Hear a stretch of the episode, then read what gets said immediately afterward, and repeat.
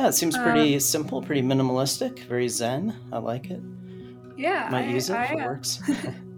um, I actually don't know anything about you, um, so I can't hmm. even really introduce you. You're a YouTuber and a, a, blogger, and I follow you on Twitter. But I, I don't really know. I don't know what your background is or what your your core interests are. Well, that's yeah. I never know how to answer those kinds of questions, but uh, I mean, I've been participating in this kind of online discourse, like debating, uh, you know, dissident thought stuff for quite a while. Uh, I don't have, a, you know, a, a, label or an ideology or anything like that. Uh, so I can't give you a simple answer to the question, you know, who are you? But uh, yeah, I, I, really don't know how to answer the question because, like, uh, my views are, are very um, I would say they're pretty much unique. So I don't really have a, a space. I'm more on the right than the left, but I'm not really in a specific uh, category. And I, I don't know much about you actually. So what's your like? How would you yeah, describe I, yourself? Um, I don't know. I don't really have a political orientation. I guess I'm sort of like de facto on the right because I have a the few things I do feel like I can understand and that I care about. Um, are socially conservative. Um, but otherwise, like I don't, I don't really like have any ideas about like governance, uh, for example. Um, and I feel like a lot of pressure to identify as something. Um, but I think I just confuse people by being like nothing. I've said centrist before, but that's not really meaningful because I don't really you know? Yeah yeah once you assign a label to it it's no longer what it means right? Like like uh, there were these people calling themselves rationalists but then once you call yourself a rationalist now rationalism is an ideology. It doesn't mean that you're just trying to be rational. It means that you have a certain set of views and you associate with a certain group and yada yada. So uh, yeah labels are not uh, i mean they're kind of like traps right which is yeah, uh, kind of related to Lanza's views, actually. You know, that culture imprisons us, right? We're imprisoned, and our natural individuality is taken away by culture. So I guess I'll I'll introduce the topic, which is um, yeah, this is the second episode I'm I'm recording about um, Adam Lanza's digital footprint, um, but I think it's going to be the first one that I air um, because the second one is a little bit more um, meandering and a little bit more personal. Um, but you actually, I found you because you uh, wrote a really interesting essay called "The Ghost of Adam Lanza" about his YouTube channel, um, which had been re-uploaded in I think 2019. Um, I'm guessing pro- I'm guessing Reed Coleman re-uploaded it. Um, I don't think so. I think it was sitting there the whole time and it was taken down as soon as it was discovered. But the comments on there were from uh, like the time period when the videos were made. So I think it was the original channel that had never been discovered and was sitting there uh, all those years. Uh, it's, that's it's, so that's so crazy. Because, it is okay, crazy. So yeah, it's amazing. really, staff must have the staff must have messed with it because the videos have a 2019 date, um, and the comments are turned off, but they leave it up. Oh, is it is it back up? I think you might be looking at something else. I I don't know. Um, the channel that I'm aware of was taken down like almost immediately after it was discovered.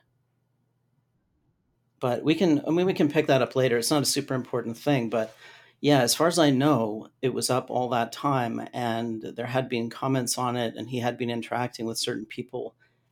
And then uh, yeah, he committed his act and just you know disappeared and the channel sat there for years and nobody knew it was him uh, which is kind of weird yeah but who knows what else is out there.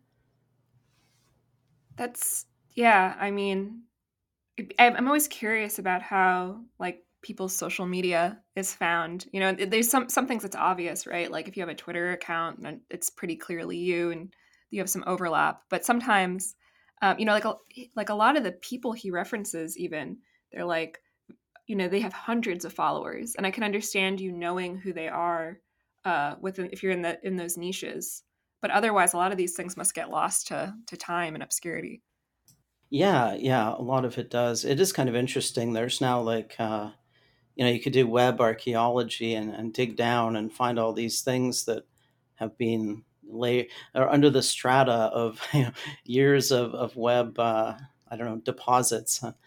Uh, yeah, it, it's funny because they used to say that if something's on the internet, it's forever and it will always be there, but it's actually not really true. Like as time goes on, these things get buried deeper and deeper.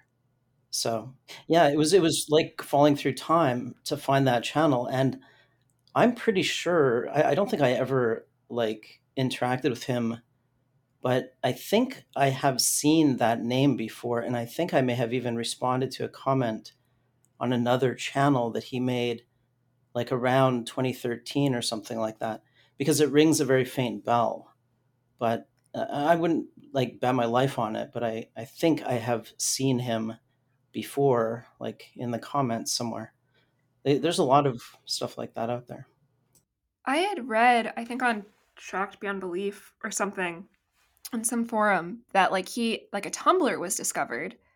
Um, but I was not I wasn't able to find his Tumblr. But he seems to have been on Tumblr because he in I think it's in My Antinatalism, that video, he says something like, um, what is what does he say? He says uh, he says he lists some pronouns and then he says or themselves whatever the prima donnas are making me say now i think referencing non-binary uh, identity. And i was i was really struck by that um, because as you mentioned in your essay he has a um, he, he's you know he, he's in all of these different scenes. But I, I guess like let's let's back up and start from the, the beginning. So this this channel is is, is found. Um, and I mean, I, how would how would you care how would you characterize uh, the videos that are up there? Well very dark. Well i mean uh, it, uh, dark but uh, okay so the videos consist of a black screen. There's no video content it's audio. And he's recording them i think while he's lying in bed and he's talking very close to the mic so there's a lot of uh, you know breath sounds on the mic. It's, it's a little bit hard to listen to. I haven't done this before. Whenever I make a video, I've always thought about basically what I wanted to cover. to but uh, he is going through his uh, in most of them he is talking about his philosophy his worldview in some of them it is more like he's responding to people or he is uh, talking about things that are more tangential to his worldview really nothing to do with it, it just got me thinking about doctors. I really fucking hate doctors. but in most of them he's presenting a system of ideas to the world and uh, it's a very i would say it's almost unique or a unique system of ideas. It has connections to other philosophical positions but it is very um, isolated really. I mean it is its own thing and he calls it eulavism so he's presenting this idea of eulavism but he also talks about how he got to this position and some of his other views about culture and uh, you know other things about himself and stuff like that. So The disease of culture begins with the selective application of emotion to manipulate children into behaving in culturally sanctioned ways. If the child's behavior fulfills your values, you apply an affirming emotion. If the child be- if the child's behavior deviates from the fulfillment of your values, you apply an antagonistic emotion. This feral method is present in every interaction that children will have in the rest of its life, but there is a more complex mechanism available. Once the child is old enough, it becomes infected with language. It is primarily through this mechanism that cultural values. it's very much like that YouTube confessional, uh, like that early style of you know going on YouTube and spilling your guts, but also you know maybe you have some idea that you want to spill that you can't talk about in real life, but you can talk about to anonymous strangers on the internet. So it was very much in that old school style of uh, like YouTube discourse it's mostly gone now. And he was part of some of those circles on YouTube too, like the efilists and the the broader circle of antinatalists, but also I think more generally the the sort of heretical discourse space on YouTube. Like he was aware of these other points in that space. Yeah, I wanted to ask you about that. Um, so in your your essay, you talk about like heretical spaces as though it's it's one space, right? Um, and lots of different uh, kinds of thinkers um, are represented in this space. Um, white nationalists, uh, ethicists, um, which we can get into a little bit later.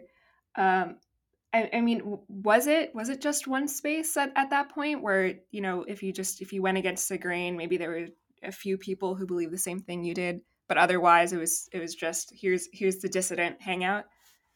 Well, I, I mean, there, there were a number of overlapping spaces that interacted. So I, I think it started like I was kind of late getting to it, but I think it started with the atheists and theists debating on YouTube. I think that was one of the big early um, like debating spaces on YouTube, and it, it brought together people from different like opposing sides to have debates or to you know pwn each other or to do this reply video format like they would one person would make a video then somebody would respond to it and kind of make fun of what they said and it would go back and forth uh, and so there were a lot of different um, places within that. It was like a map. You had all these different communities within it, but they were interacting.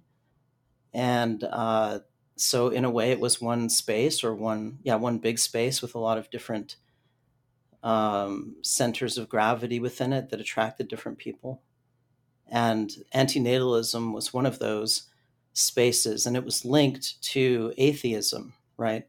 But it was also linked to its opposing views, like to right wing uh, because it's sort of on the left, there would be like right wing opponents, and then there would be like left wing opponents, like vegans or, um, well, I don't know, like um, uh, the sort of centrist liberal types who were like lefty but didn't want to go and and like they, they weren't anti-life right? So you had all these different spaces and efilism was one of those little little spaces that centered on Inmendham antinatalism was a bigger space i think. Uh, and then the atheist theist debates were really big.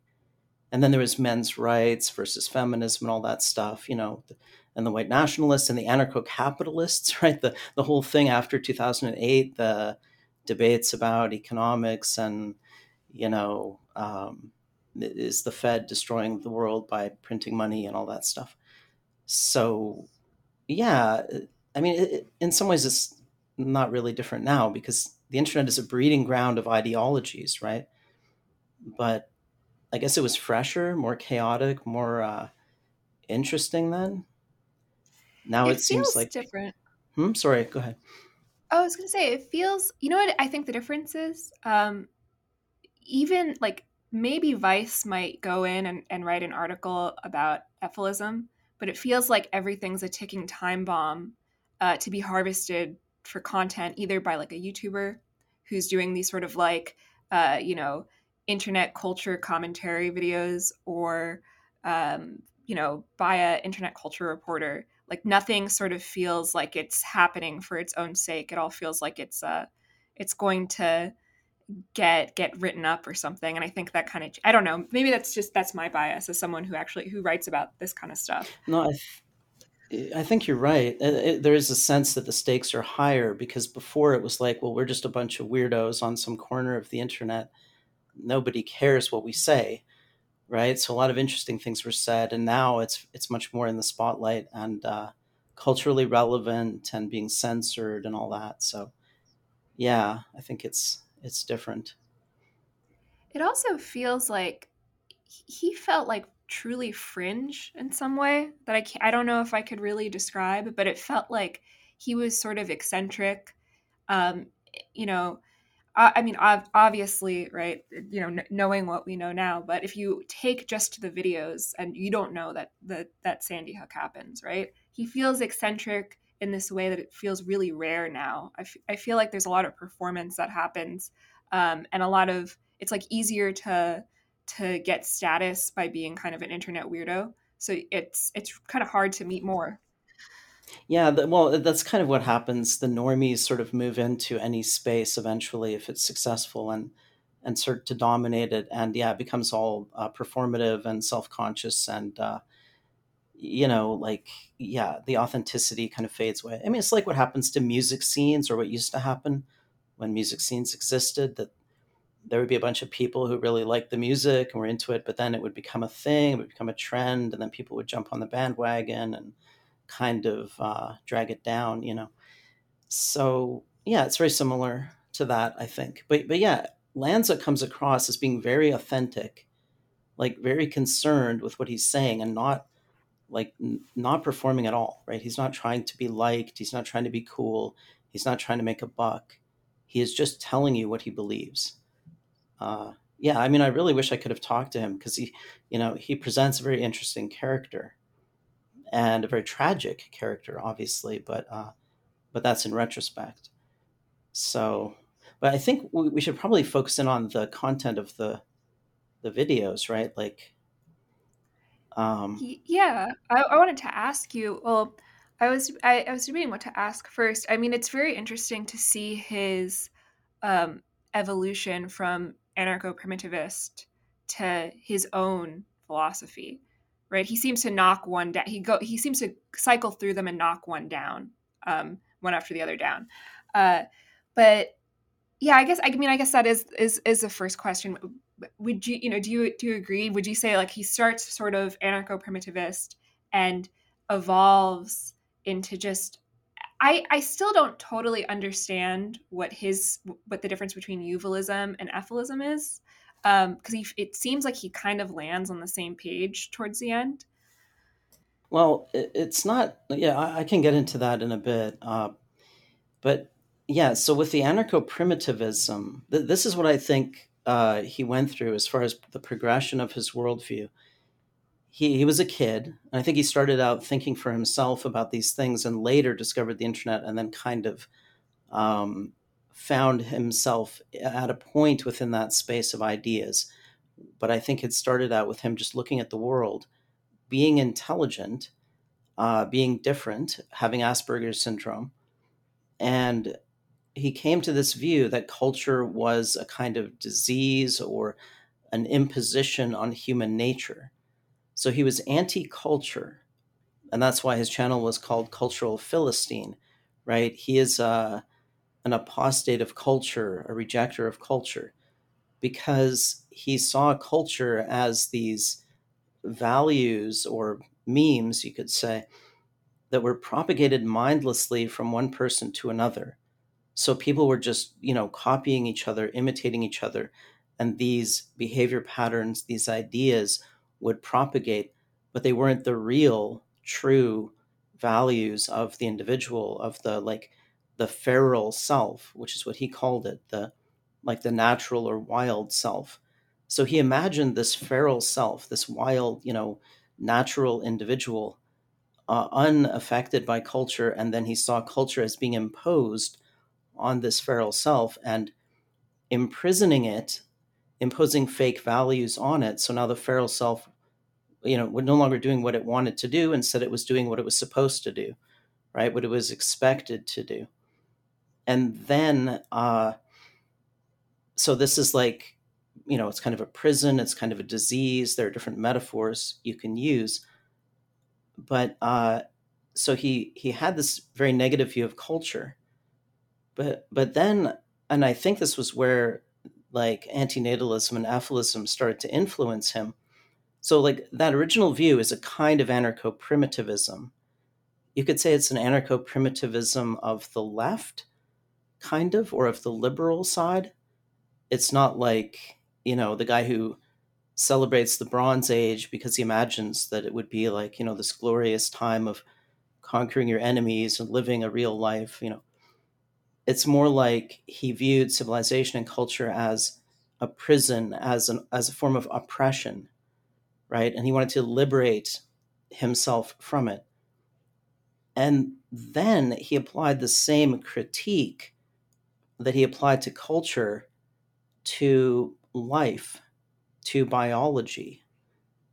And he came to see that uh, it wasn't just culture that was mindlessly propagating values, it was life itself that mindlessly propagated values. Like, you know, why do you want anything? Well, because you have emotions that make you want to eat, want to sleep, want to, you know, drink water, have sex, whatever. And those emotions, those natural values, force you to struggle to attain them, right? And so he kind of uh, he he transferred his critique of culture to biology in a sense and and to life and that that's what eulavism is eulavism is the rejection of values so just as efilism comes from life spelled backwards eulavism comes from value spelled backwards and it is the rejection of value and so the difference between the two is that efilism rejects life but it does so as a value judgment right? It says life is bad. So efilism does not reject values. Efilism rejects life as being bad by its theory of value. Eulavism is in some ways uh, a more radical uh, rejection of like everything, because Eulavism rejects values, and in doing so, it puts itself into a paradox because you know the rejection of values is itself a value and the, one of the things that was in the, the videos is that Lanza knew that. He knew that he was in a paradox uh, and that his rejection of value was itself a value. But it was still there. Uh, you know, and he, he couldn't escape from having values because he's a living being, except, of course, through death. So uh, I don't know. Does that does that work as a summary of it, or I, I think so. Um, I've I've heard um, efilism talked about as sort of like a, a rejection of sentience, um, nature being sort of the true enemy. Um, and I guess it was it was hard it was hard for me. It was I, I guess it's because of the, the the paradox that you're describing. It was hard for me to parse like what the real difference was because it seemed like his concerns were were practically the same he was certainly like, influenced by it yeah but i mean his concerns were somewhat different um, and and they weren't articulated all that clearly so it's hard to say exactly what lanza believed but he had a hatred of life and a hatred of culture and he had a critique of life and of culture now efilism does not really have a critique of culture uh, i mean it has a little bit of one but it's mostly a critique of life, right? And it's it's from uh, a kind of assumed moral theory and, and value theory, in which, um, well, which is essentially hedonistic, meaning that what is good is good feelings or pleasure, and what is bad is bad feelings or pain. And then efilism critiques life. It well in two ways. One is that life is mostly bad, there, there's a lot of suffering in life. I guess you could say three ways. There's a moral critique, which is that life is, uh, you could say, evil, right? It consists of organisms eating each other, fighting, struggling for existence in a harsh world. Uh, then you could say that life psychologically is mostly negative. This is their claim that there's a lot of suffering and that the pleasure is very minimal or like you know not not it doesn't compensate for the pain or there's another argument, which is that it is unethical because uh, there's a violation of consent. You don't consent to be born. I mean, this is more of an antinatalist argument that it's immoral to have a child because the child cannot consent to being brought into this condition in which it can be harmed. But if you don't have a child, you never create the being that could experience the harm, right? So there's no harm in not having a child, but there could be harm in having a child um, these arguments are not all uh, jointly consistent, right? Like the consent argument is not a utilitarian argument, it's a deontological argument. So they have a number of different arguments that they use, and they don't all they're not they're not all internally consistent. But uh, but but efilism, which is Inmendham's philosophy, focuses mostly on the harshness, the brutality of life, the the nature of subjective experience that life is you know that you have to suffer before you can feel pleasure and then uh, this kind of moral condemnation of life and and lanza was quite different like he wasn't really morally condemning life although he might have in some sense had a moral intuition that rejected it but he didn't really believe in morality because morality is culture right? It is those values that are mindlessly imposed on people. Um, and he he didn't really believe. I mean, Lanza was like, I guess in some ways you could say a value nihilist, but he oh excuse me he was like a value nihilist but he still had values. So he rejected values. How do i explain this? I'm kind of scram- struggling to explain this. Like on, on one level he understood that there is no cosmic purpose. There is no like rational theory of value that makes one thing good and another thing bad either morally or personally. But he still had values. And that was an you know the condition that he couldn't escape from except through death. And um like he talked about this when he said that uh, well let me just find the quote actually i have it somewhere uh he said I i was not and I am not in some ex- existential crisis. I have never had the slightest problem with the obvious non-existence of free will, objective purposes, and all of that. I have always been entirely psychologically capable of accepting my own subjective values and goals, even though I know they are consummately inconsequential, and it doesn't bother me at all. The problem is not that I seek meaning and cannot find it. The problem is that I do feel immense meaning, and so does everyone else who is alive. Meaning is an abstract interpretation of value which exists only because of life.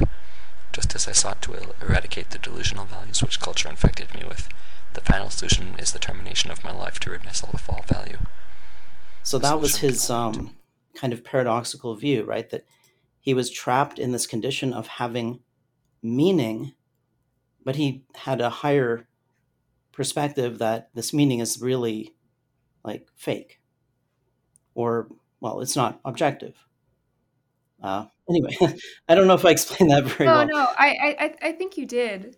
Um, you know, he in one of his videos, I don't know if you remember this. He, it's it's interesting. He lets something slip. He's critiquing school, and um, you know, he he starts off the video. He's he says something to the effect of like, "I've never been bullied in the traditional sense, but I've been bullied in the sense that we've all been bullied, um, you know, by culture." Um, and then so and then he goes on to mention school and how school is a, a, a mechanism for this, and um, he's talking about a, a teacher. What childhood is. It's children saying, I don't care, I don't want your values, I don't want to live, and adults constantly saying, you should care about values, you should choose culture, you should choose life. And that's what parenting and childhood and education and all of that is. It's just adults bullying children into accepting their values. So how can you well he was definitely suicidal.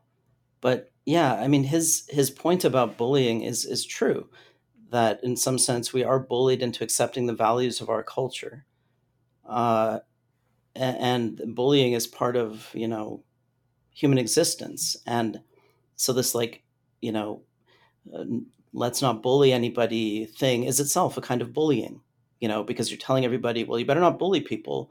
Bullying is wrong and we all should chant together bullying is wrong it's like that scene in um, what is it the life of brian where everybody says yes where everybody says yes we should think for ourselves uh, in unison because the the great leader told them that they should think for themselves.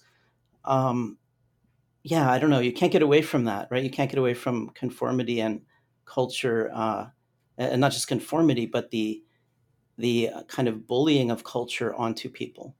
Now it's not it's not as as um, one-sided as lanza views it but uh, you know he he was making valid critiques if somewhat one-sided of culture human nature etc he was not crazy. He was not just you know saying i hate life. He wasn't just saying life sucks and you know whatever. Like he wasn't just emoting he was thinking. Uh, and yeah i mean he was obviously there was more to it than just the thought. Like it wasn't just the thought the philosophy that drove him to kill but that was part of it. Uh, and in those videos he was thinking very clearly. He wasn't like going crazy. And that i think that's going to be very difficult for some people to cope with that you know sometimes these people are not crazy they just have a very different view of the world. Uh, and maybe in some ways, you know, it's a much more rational view because most people never ask the questions that Lanza asked. You know, like they never ask the question, what is the purpose of life? Or is life good? Right? And efilists ask that question. Eulavism is asking the question, right? Well, it gives an answer to it as well, but you know, most people don't even ask the question. So arguably they are less rational than somebody like Inmendham or Lanza who asks the question. Even if they eventually come to conclusion that we might disagree with or, you know, view as like horrific, uh, they are thinking. So anyway. Yeah, he he reminds me a lot. You know, we mentioned rationalists at the beginning of of the episode, and he he he reminds me of um, you know, capital R less wrong style rationalist, which makes sense given the the time and and, and place he's coming up in. Um, you know, especially his points about pedophilia. This is something that I think like sort of like less wrong style. Uh, you know, people, you know, get in trouble for to this day. This uh, is it wrong or have you know have we bullied people into assigning trauma to certain events. I, I'm, you know, just to be be clear and give a disclaimer, I'm I obviously believe it's wrong, and you know, there's you, we're not assigning a badness to it. it. Some things are just bad, but um, you know, it's it's wrong for a whole suite of reasons I don't have to get into now. But um, I, I don't know. It was really it was really it was really interesting, and it it was interesting to see like pedophilia coming up so often, but not it. I kind of I kind of you know bought into his his uh, you know, explanation that he he wasn't a pedophile. It was just sort of like the perfect moral quandary to apply to a lot of these questions, or to apply these questions to. Well, I think he might have been, or he might have. Uh, whether or not he was, the arguments are the arguments, and his, uh, you know, his sexuality or whatever is not uh, part of the arguments. Yeah, I mean, the, he he did seem very concerned about that issue uh, and mostly it was because, yeah, in his view, this was just culture. This was just uh, an arbitrary value that was imposed on people, and people were being punished for, you know, acting on their feral values. And uh, I mean, I, yeah, I don't really want to get into a long discussion of that topic for a lot of reasons, but uh, I mean, it, you know, most people are not going to ask the question because they just know the, the view they're supposed to have and they're just going to have it, right? So they're not going to open that can of worms. And I think one of the reasons why he did that is because it was a way of like, uh, you know, being rebellious. Like he sent it in as his college application essay, right? It was his way of, of Xing himself out of the world. Um, you know, like some people, you know, they put a tattoo on their face so there's no going back. You know, you're you're um, not not one of the world, and then that was part but of it. I should say that before I start, I'm not a pedophile. I'm not remotely pedophilic. I've never had well, no, I've never knowingly had any association with anyone who is remotely pedophilic. Uh, uh, pedophilic. I have never seen child pornography. I've never tried to look up child pornography. I have absolutely nothing to do with pedophilia or anything like that.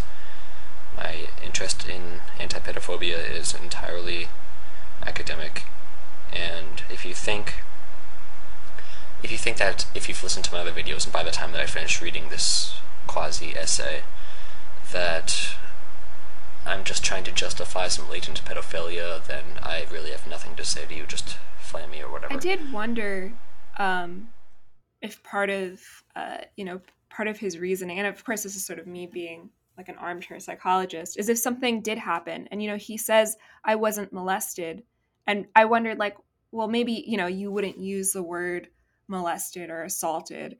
Um, but what you're describing is sort of how you came to think of of certain you know of certain events in your life um, a sort of similar question maybe to, to move away from something so loaded to something maybe sl- slightly less loaded but still dangerous. Well, it's funny that it's so loaded that that you know murder is less low, much less loaded even than right. that. Yeah. No, yeah. I, I I went. I don't know how much research you've done into him, but um, I like really did a deep dive and I looked through all of his bookmarks. Like I had the Wayback Machine up and I was just going through every single one. And he had a lot of things saved about um, uh, trans identity, um, you know, different different kinds of things. And one of them was he had bookmarked the suicide of David Reimer, who was um, a, a a man who had a circumcision that went wrong, and um, his parents raised him as a girl um, by the recommendation of his physician, I believe. And as he grew up, he realized that actually he was a man, um, and he tried to to I guess detransition might be the, the word, but tried to live as an adult man, um, but ultimately killed himself. Um, and when you were explaining sort of his critique of biology, I was like, well, maybe that's what his fascination. That's that's where that fascination came from. But then part of me wondered, like, d- did maybe there was some sort of hormone problem, or he had some kind of confusion because he also had like a book saved. And there's a couple of other items, but this this is the one that stands out. Like a book saved that was about like you know what makes a man a man and what makes a woman a woman um, on a biological level like and about sex differences um, and i thought that was i don't know i thought that was like an interesting thing to see keep coming up over i don't i think the bookmarks were probably over uh, several years because there's like i think like 18 different versions of them Hmm. Well, it could. I mean, there are a number of ways that could have been interesting to him. Yeah. I mean, one is the that he was sort of asexual or not very, uh, eh, not not stereotypically masculine, and uh, probably didn't have stereotypical masculine desires. Uh, but it could also be that that was an example of somebody trying to impose an identity on someone that wasn't their natural, you know, feral self, and that that it failed right? That you can't make a man into a woman culturally uh, because a man is a man. He has these feelings, desires, whatever. And even if you try to, um, you know, fashion him in a different form, the, the sort of original form tries to come back, right? It, so, so that's another reason he might have been interested in it. Uh, but uh, yeah, I don't know. I mean, like he might have it's hard to know why somebody's interested in something that they bookmarked, right? But I can think of a few reasons why he might have found that interesting and relevant. Yeah, I mean, I you know, I would have. It's it's a really tragic story, and it, he's you know he does have this fascination with these sort of like morbid, you know, the, all these tragedies. He also bookmarked, um, you know, like the social media profiles of the victims of the Virginia Tech shooting, right? So it makes sense in that way. But then I, the reason I, I flagged it was because it wasn't just the David Reimer story. It was the David Reimer story and you know this, this, and this. And I thought like, oh, this is this has clearly been on his mind. Um, there, there's a lot of like weird, weird things like that in his bookmarks that you know very well may have been uh, passing curiosity, and then other things. Well, he was also very interested in suicide and murder. Right uh, murder suicide. That's another angle. Uh, yeah, I know that he was very fascinated by murder, mass murder of children, things like that, which don't come out in the videos and don't really relate to the philosophy directly, because there's no way to go from like rejection of value to I should kill children. Um, it, it doesn't say you shouldn't kill children. It just doesn't have any real implications, right? I mean, except maybe suicide, but even that is, is dubious. But I think, like a lot of these mass murderers, he was in a fantasy world and he immersed himself in this fantasy world and he was dwelling on these fantasies. And then at some point, the real world was starting to intrude. Like he was going to be forced to go out, maybe get a job, you know, be a normal human being. And so he was going to have to lose his fantasy world. And I think that's, uh, you know that's part of why he acted out and did what he did. It was like you know to go kind of go out within the fantasy. Uh, and, and in that way he's similar to people like the columbine killers or elliot rodger people who really immersed themselves in fantasy and never really accepted reality. So i think that's another part of it which is not entirely you know linked to the philosophy but you could see a, I mean, they're not orthogonal either. They're kind of related. Um, do you have a sense of? He mentions in, in I think his final video, um, or like the final video that maybe uh, people had access to or something, um, that the pro culturists uh, bullied him. He realized that he was being very cruel, for lack of a better word. Okay, never mind. Here he says in the rambling vulgar antifa ruminative vagrant video. Boo-hoo, nobody but you cares about cultural conditioning. That's actually quite false. Everyone cares about cultural conditioning. You care about cultural conditioning, I do. You, you don't realize civilization isn't something which just emerges, it's a consequence of the indoctrination of children. Just because no one addresses it doesn't mean that it doesn't exist. And I don't know what else to say to that. And you're projecting your, well, he says to me, you're projecting your own personal horror and imposing values onto everyone else. That he, he doesn't. I've admitted that value is a delusion. Um, he was responding to comments that were made that were on his channel. I can't remember the person, but I saved the um, some of the snapshots of it. So there was somebody. Let me just find the name. Just take a second here. Uh, where do I keep these weird things? Uh,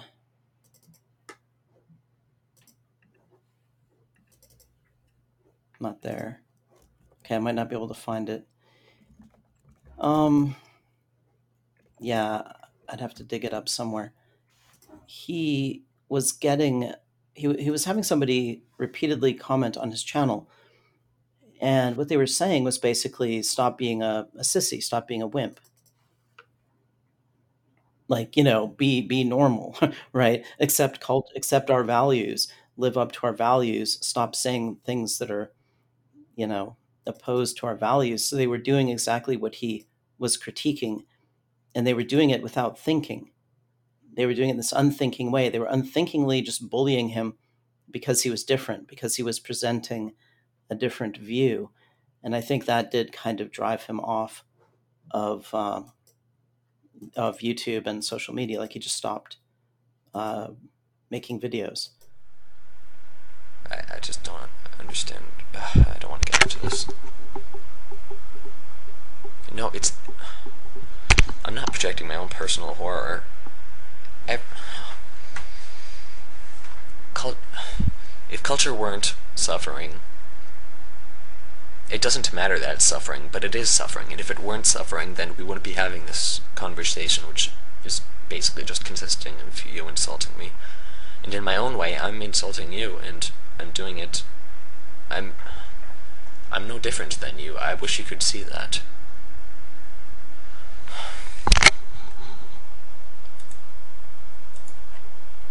And he says, You should read William S. Burroughs. He's like you, except not retarded and self contradictory. Um, I looked him up and. I think the person that he was responding to the most was Myrmidon51. I, I don't think he received any any more bullying than anybody else does on YouTube or social media. So, like, I'll just read one comment by this person, Myrmidon51, and um, it says nine years ago. This is a snapshot of the uh, the the channel taken at the time when it was still up. He said, "If it makes you feel any better, this video made me literally shake with anxiety, and I feel guilty for trolling you." So that's what Myrmidon 51 said, and that was in response to the video in which he said, in which um, Lanza said, "If you wanted to upset me, you've succeeded more than you could have expected." Right? So basically, he was, you know, this guy, Myrmidon 51, might have been very aggressively commenting and, um, you know, so called bullying, if you want to call it that. But I think that was the main thing. But, but I, I could be wrong. Like, I don't know everything about it. It's so, it's so hard to know where the truth begins and ends. Um, there's so much weird baggage uh, and fantasy and uh, I mean hoaxes, the the forums that discuss him, and the the you know even I think like even our mass murderers, uh, which is like one of the more like reliable sources for information about him. Um, it's just there's just a lot of I don't know. It's it's it takes a weird person to want to collect and un- collect information about and understand Adam Lanza. I think. Yeah, for sure. Uh, well, I mean, there are those people who are obsessed with specific mass murderers or cases of mass murder. He had a lot of uh, weird things out there. Some of them I copied. I, I didn't copy all of them because I'm not obsessed with him. I, you know, found him sort of interesting, but I don't know all the you know all the details. Um, he had some kind of play that he wrote. He had a number of essays that he wrote. Uh, yeah, but I, I don't think yeah I don't think he was like especially bullied or anything like that. I think he was just putting his ideas out there and realized that, well, you're not going to change minds by just putting ideas out there, which is like the, what everybody discovers when they try to communicate to the world. You know, when they they put their manifesto up on the in the town square, uh, it just gets ignored. So, but you know, um, he did get some positive engagement too, and he was on peripheral to that circle of antinatalists and efilists that uh, probably did give him some positive feedback. So yeah, but yeah, one one thing about it is that the media really just ignored Lanza or painted a very odd, like painted a picture of him as just some crazed killer. And I haven't seen anything in the mainstream media about the videos, like anything about it. And I don't think it's even on the Wikipedia page. Uh, are you aware of anything out there that like isn't? Um, there's there's some acknowledgement of his his personality. I mean, not not about the videos, um, that's for sure. But there's some acknowledgement um, of his worldview. Um, but it's I, I don't think people are very very interested in it for some reason. I think they they're kind of committed to thinking of him as uh, just a, a crazed killer where there's no explanation. And I, I, I get it. I, I, find him like very hard to understand. You read his chat logs and he has this very sort of like of the era, uh, like, you know, kind of like rar, I'm so random, XD, XD, XD, like weeaboo kind of humor, which contrasts the videos, which contrasts with his like hybristophilia or whatever was going on there. Um, so he's like a very difficult person to parse. I mean, I I think like the what the, the standard narrative is he's like you know an uh, an evil schizophrenic or something, which just doesn't feel right, or like uh, you know someone with severe autism who had a psychotic turn and you know this tragedy came out yeah, well, they always show that one picture of him staring with those kind of crazed eyes, which, you know, obviously presents a certain, uh, well, leads you a certain in a certain direction. Like the guy's just crazy, and I think that's the way people want to view it. Like they don't want to uh, go any deeper.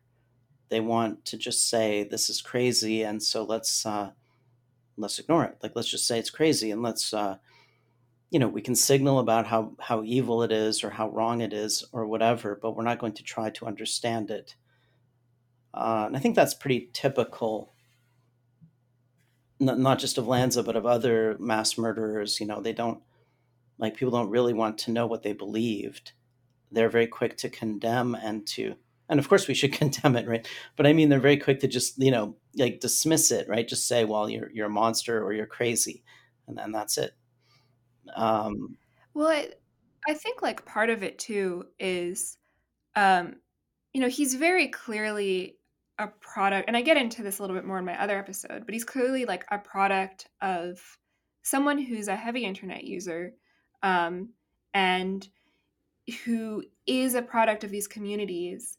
Um, and for him, it became deeply negative, but that doesn't necessarily mean that the the culture that he's immersed in is totally toxic and i think when when these these sort of subcultures are acknowledged it's they get the the you know the neo-nazi label or whatever kind of immediately but that's not that's not really the move right? So that it, they ne- we never get a full picture of what exactly is going on there and, and what are the mechanisms and what are what's the average person like? It's always sort of you know who's who's the the edge case that does something that does something very very horrific and what can we learn from them instead of what can we learn from what's happening in general? Yeah well they're they're being used as signaling devices. They're not really i mean people are not really trying to understand uh, opposing views in general. They're usually just trying to contrast themselves and say well i'm good and this you know look at this bad thing so by comparison i'm good and it's kind of interesting though that antinatalism and efilism have not really been on the radar and have not gotten a lot of negative pushback, even though they are quite. I mean, efilism is not that big, but antinatalism arguably is like a, a very big uh, movement and has a lot of people in it. And it is an anti life ideology. And it's almost entirely ignored. I mean, there is like kind of acknowledgement of a certain view that ch- having children is bad, but there isn't much awareness in the public of antinatalism as an ideology or like what they believe and and stuff like that. Like if you contrast it with like white nationalism or men's rights, those got a lot more attention and provoked a much bigger backlash than something which literally says we should, you know, go extinct. So I mean, it's just interesting that, you know, saying I want a homeland for my race or uh, can we at least, you know, openly discuss race differences is like the epitome of evil, whereas saying we should, you know, the entire human species should go extinct or all life should be annihilated is just like meh, you know, it's like nothing. Like who cares? Uh, I think it's because, um, you know, I think a lot of this has to do with like the way things get reported. And, you know, a lot of these communities get conflated with adjacent communities, right? Like that's, I think that's been a theme throughout this discussion. Um, and I think when the average person thinks um, antinatalist, they think child free by choice, right? They don't think antinatalist. They think, uh, you know, they think maybe like a 35 year old um, white woman in New York who is child free by choice and that she's kind of leaning into that. Maybe she's uh, super into climate change or, uh, you, know, she's, she's really hardcore uh, into the leftism and uh, she's, uh, ironically like anti-extinction, right? You know those those marches that uh, climate change activists do, um, and that's obviously not it. That's not the same person who's an antinatalist. But I think that um, in the mainstream mind, if they've heard the word antinatalist and if they know what it means, that's what they think, which is not again not not the same at all. Yeah there's an image that it gets and it's gotten a certain type of image. And it's i think also because uh, the right is not like even if somebody just says let's say you just say i don't want whites to disappear as a race. Well now that's the epitome of evil. And it's not just because it's uh you know biased or whatever it's because that view is in opposition to humanist values whereas efilism and, and antinatalism are kind of aligned with those values so they're not really perceived they're kind of perceived as, as an extreme version of the left. Well i guess that's generally true of all extreme left-wing movements is that they're not really perceived as very threatening whereas extreme right-wing movements are perceived as threatening because they're sort of uh, they're attacking something at the root you know like they're not just uh, uh, they're directly rejecting the core values on which the kind of institutional worldview of the modern West is based. Um, but that's a, that's like a big can of worms that I just opened up, and I probably shouldn't have uh, started doing that. But um, no, I mean this this that same point uh, comes up in uh, you know, my other discussion because because I think you're right. Um, it's and it's kind of you talk about this long enough, you kind of end up there. Yeah, well, it's interesting. One of the things that I've noticed is that internet discussions tend to go very quickly either into pure insults, pure like, you know, you suck, drama, whatever, or they go right down to the very deepest philosophical questions like, what is the purpose of life? What are we going to do with our lives? The internet brings this out because it's kind of like radical I mean, it's radical irrationality and it's radical rationality. It opens up communication and it creates the potential for people to ask questions that normally they don't. And when two ideologies come into conflict, in some sense, they both lose because each one can attack the foundations of the other as being irrational. So, uh, this is what I call immanentizing the abyss, that in a way, like the modern world is opening up philosophical questions that in the past people just were never really aware of because they just had their ordinary life and they just lived their ordinary life, did their ordinary things, and they didn't have to worry about the purpose of life. But the modern world is starting to confront us with big questions that most people aren't really prepared to answer, you know. And uh, yeah, it's surprising how quickly almost any discussion on the internet will get right down to what is the purpose of life. um, you know, whether it's like men's rights or or communism versus capitalism or whatever, like you know, antinatalism obviously is right down there. Um, so yeah, I mean, this is like we're we're at a time when um, it's like we've never seen more irrationality, more craziness, but we've also never seen more like radical rationality, like asking the big questions. So, and, they're scary. the big questions are kind of scary, right? Uh, they, I mean, they are scary. Um, you know, like I, I, uh, I spend a lot of time on Twitter, probably too much time. Um, and in the circles that I kind of, I don't really frequent them anymore, but I was sort of like adjacent to or whatever.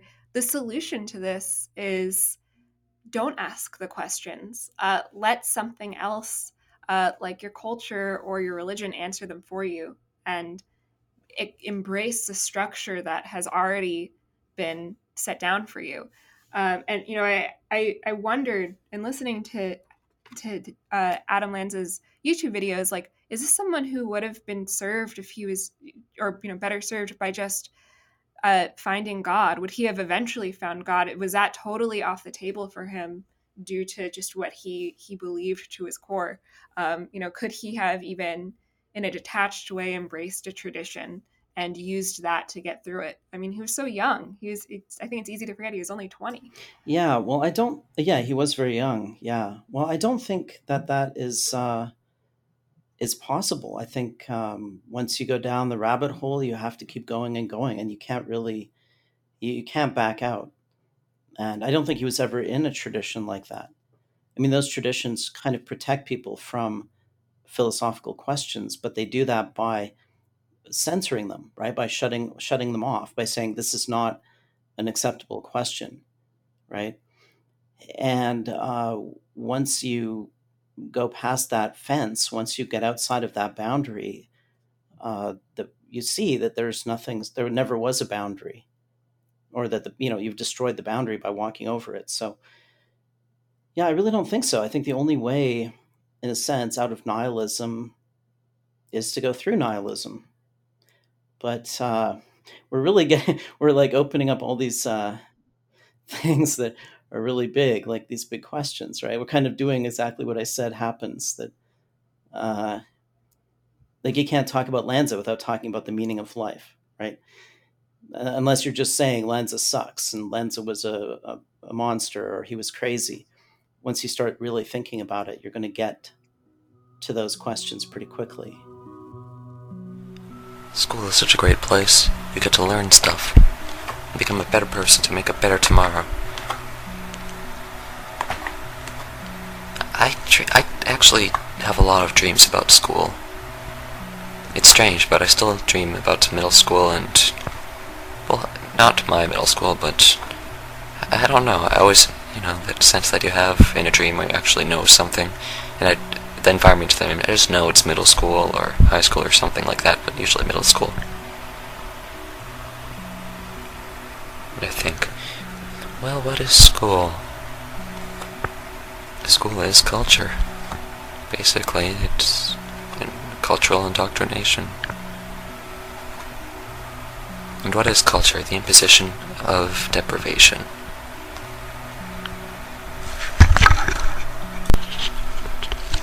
And that has me thinking about dreams. Aren't dreams strange? I wonder how they pertain to culture. I've never really thought about that. Dreams are the only place where I've felt pleasure. So, what does that mean? It means that dreams are fulfilling some deprivation that I have. Oh, that must be why people say, cultures say, you need to work toward your dreams. Because they fulfill that deprivation. Make your dreams a reality. Well, I don't want my dreams to be a reality. I want my dreams to be sprayed all over the wall.